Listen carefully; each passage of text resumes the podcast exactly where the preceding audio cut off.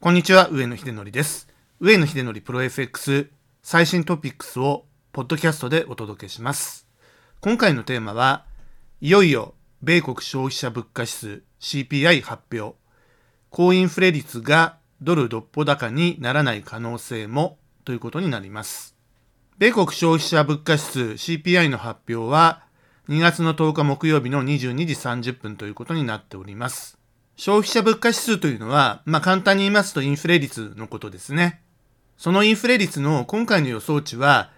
前年同月比でプラス7.3%ということになってます。前回はプラス7.0%だったということなんですけれども、それよりもインフレが進んでいるという見込み、予想ということになってます。通常ですね、先進国の中央銀行の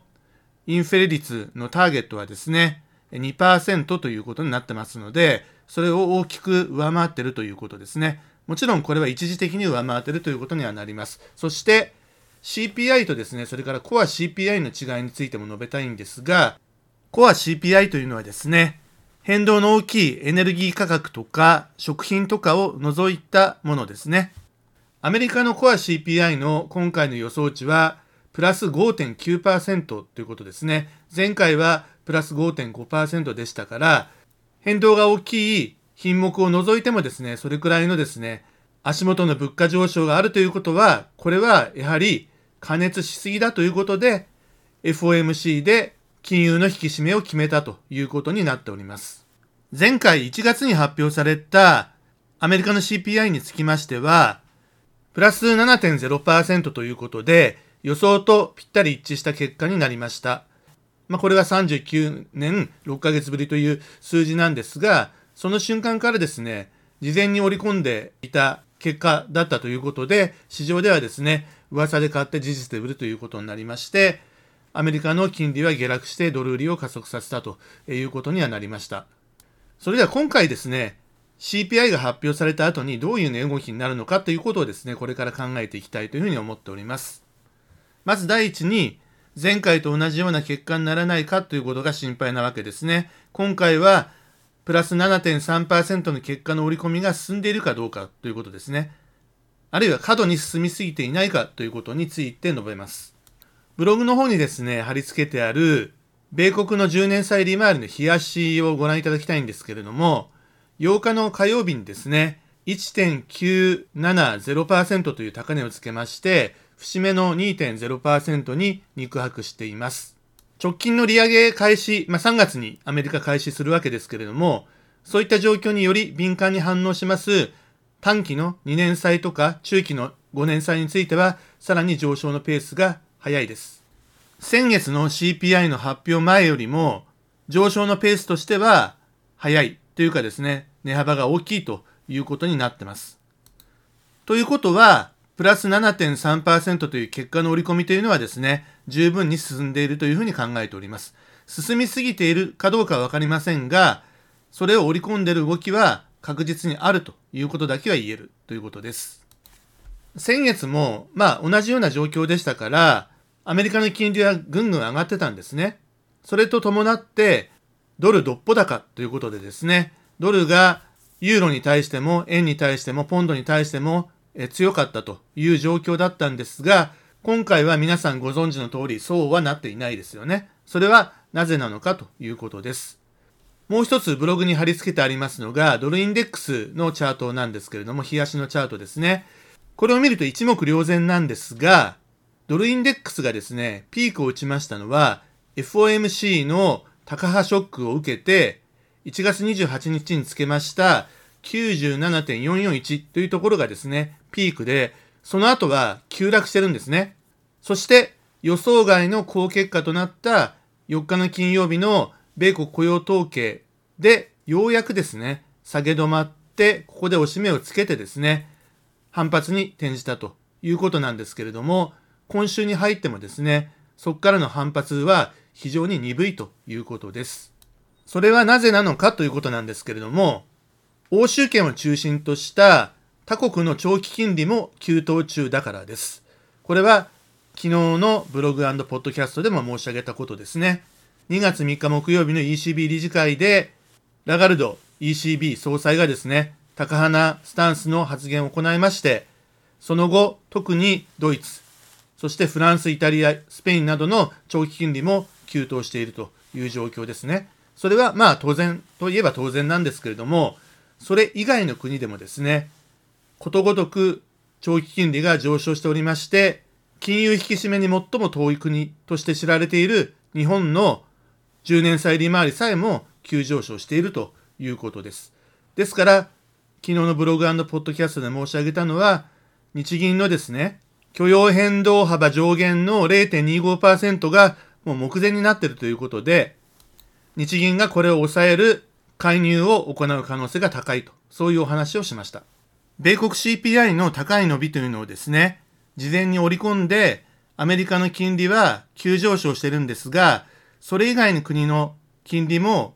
それ以上に急上昇しているということで、ドル高が食われてしまっていると。これがドルインデックスが上がっていない。個別の相場で言えば、5ドル米ドルであるとか、ポンドドルとかがですね、上昇しているという要因になっているわけです。それでは、アメリカの CPI がですね、プラス7.3%を超えるような強い結果となったら、ドルどっぽ高になるのかってことなんですけれども、これもですね、結局のところは、アメリカのインフレ率が上昇しているということは、ユーロ圏のインフレ率もまた上がるんじゃないかっていう、そういうですね、期待につながっていくわけですね。まあ、期待というよりは、え、恐れ、脅威につながっていくわけなんですけれども、今月発表になりましたユーロ圏の CPI、これはまあ、ECB 理事会の前日に発表されたんですが、5.1%だったんですね。ですから、今回、アメリカの CPI がですね、7.3%上回るような強い結果となったら、おそらく来月発表になるですね、ユーロ圏の CPI も5.1%を超えてくるだろうなって、そういう思惑につながるじゃないですか。だそうするとですね、ドルだけが高くなる。ドルの金利だけが上がって、ドルがだけが強くなるってことは、もうありえないんじゃないかっていうのが今回の結論になります。結局は、他の国の金利もですね、追従して連れ高になってしまうので、結局のところは打ち消し合ってですね、ドルどっぽ高にはならないというようなことですね。というふうに考えております。まあもちろん数字には正直に反応しますから、7.3を超えるような強い数字であればですね、まあ一旦はアメリカの金利の方の上昇のペースの方が上がってですね、ドル高になるんでしょうけれども、極端なドル高がこれ以上進行することはないんじゃないかなというふうに思います。それでは、今回もですね、噂で買って実質で売るっていうパターンがあるかどうかということなんですけれども、前回はですね、さっきお話しした通り、CPI 発表直前にですね、米国金利とドルがですね、両方ともどっぽ高ということが進行しすぎていたので、反落というですね、絶好の機会になりましたということです。結局は、そのポジションに傾けたものを、その結果が出たらですね、利益確定で売るということで、それで下がったわけですね。しかし今回はですね、今まで説明してきた通り、事前に高い CPI を織り込んでですね、アメリカの金利もドルも上がってるんですけれども、それ以上に他の国の金利とか通貨が上がってしまっているので、それではもう噂で買って事実で売るというパターンはもともとないですよね。だってドルも上がってないし、相対的にアメリカの金利というのはですね、上がってないわけですから、絶対的に金利は上がってますけれども、他国と比べた金利ですから格差ですね。二国間の金利の格差でもってですね、相場は動く。為替相場は動くということになっているわけですから、その格差がですね、広がっていないということなので、まあ、これはですね、噂で買って事実で売るっていうパターンはですね、まあ、ないというふうに思っております。ただし、ドル円のみは上昇の可能性はあるかなというふうに思ってるんですね。というのは、日本ではインフレが確認できないからです。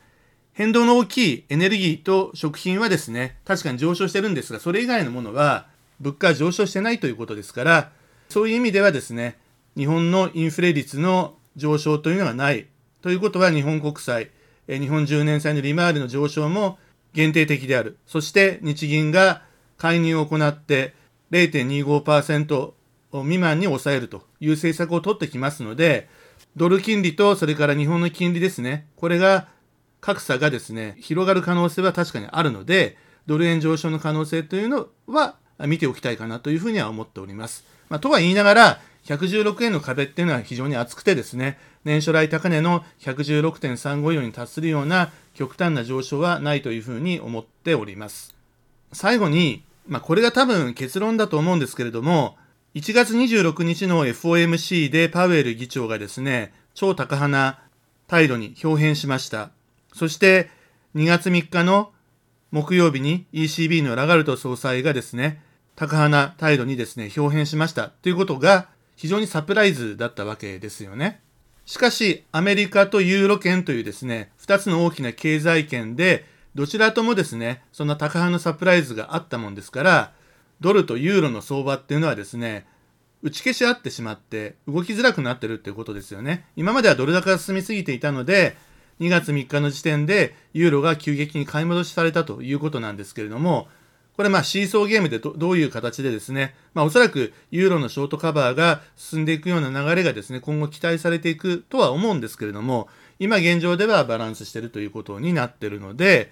もう今回ですね、CPI が発表になって多少の高い数字が出たとしても、それ以上のサプライズはもうないんですよね。サプライズは1月26日の FOMC と2月の3日の ECB でも出尽くしてしまったということがあるので、もしサプライズが残っているとすればですね、これはありえないと思いますけれども、日銀がですね、いきなり量的緩和の政策をですね、終了して、引き締めの開始を行うみたいなことをですね、匂わせるくらいのことが起こらない限り、もう市場は驚かないんじゃないかなというふうに思っております。ということで、確かに